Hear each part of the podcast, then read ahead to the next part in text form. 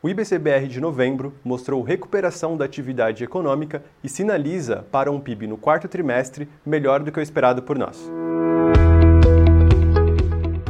Meu negócio, day by day.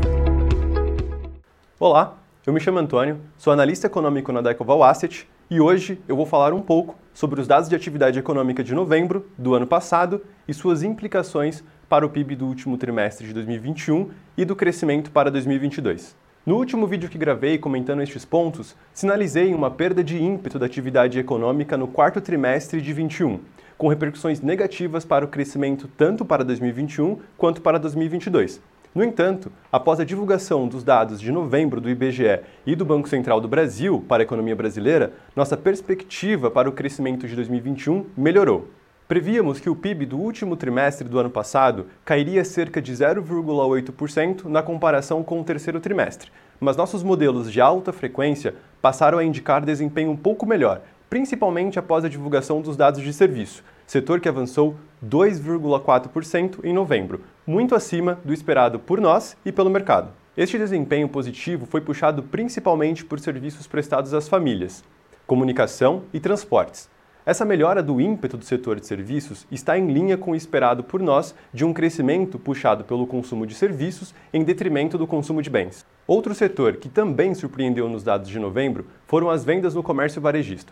O varejo parece ter surfado alguma melhora devido a Black Friday, crescendo 0,6% na variação mensal ante expectativa de estabilidade.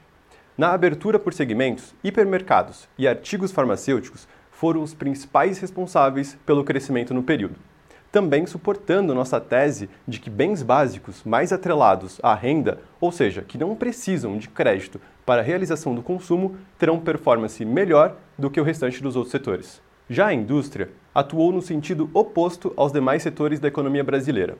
Pressionada ainda por escassez de insumos devido à desorganização das cadeias globais de valor e pela desaceleração de setores mais atrelados ao investimento, como bens de capital, fez com que o desempenho da indústria em novembro fosse negativo em 0,2%.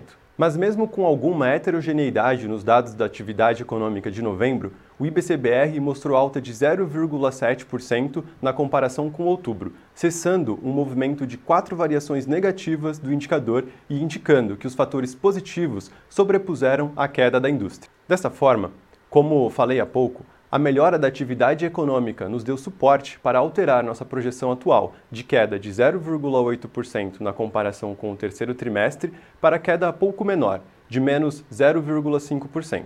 Nossa expectativa para o crescimento total de 2021 é de 4,5% e para 2022 mantemos nossa perspectiva de alta de 0,5% do PIB. Em relação ao crescimento de 22, apostamos na tese de continuidade da recuperação do setor de serviços, principalmente dos serviços prestados às famílias e dos serviços públicos, com consequente retomada do emprego como forma de sustentação do consumo.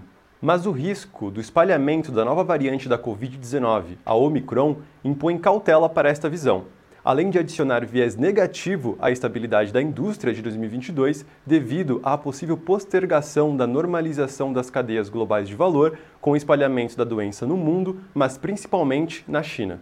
Para o setor agropecuário, mantemos nossa perspectiva positiva para a safra de 2022, cuja projeção é de safra recorde. Mas as sinalizações de quebras de safra devido às chuvas neste começo de ano também criam um sinal de alerta, que, ao nosso ver, ainda é marginal e não deve impactar sobremaneira o PIB agro. É isso por hoje, empresário. Se gostou, curta nosso vídeo e comente na caixa de comentário. Até mais! Meu negócio, day by day